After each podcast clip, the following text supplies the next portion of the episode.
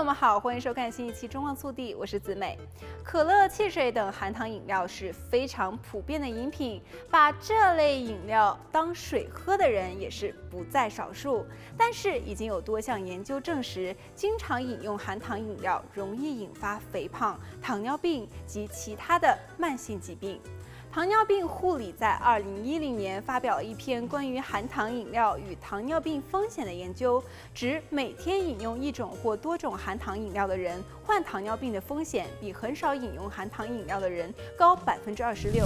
一般而言，含糖饮料不会让正常人得糖尿病，但是高糖分伴随着高热量，当人体无法消耗过多热量时，就会变成内脏脂肪储存，使人变胖。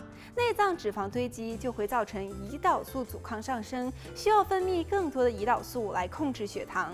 当胰岛细胞分泌的胰岛素不够用时，就会造成糖尿病。而且，含糖饮料添加的是精制糖，升血糖的速度快，对身体的伤害也比较大。二零一五年至二零二零年的美国人膳食指南建议，每天最多摄取十二茶匙的添加糖。美国心脏协会的建议量甚至更少，男性每日限制摄入九茶匙，女性每日限制摄入六茶匙。因此，无论喝哪一种可乐，一天一杯加上其他的饮食，就会超过每日建议摄取的糖量。除了可乐、汽水等高糖饮料，哈佛公共卫生学院指出，还有三种饮料的含糖量也很高，应当少喝。第一就是能量饮料，不同品牌的能量饮料含糖量皆高达十至十二茶匙，与汽水一样多，而且摄取大量的咖啡因会提高血压，添加剂对健康的长期影响未知。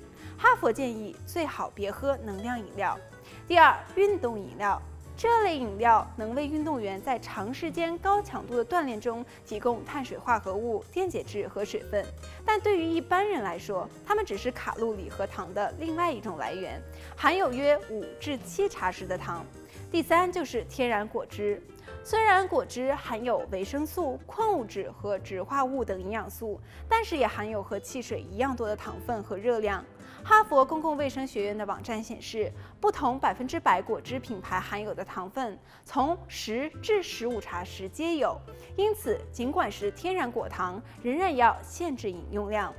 好了，今天的节目到这里就结束了，祝大家身体健康，我们下期再见。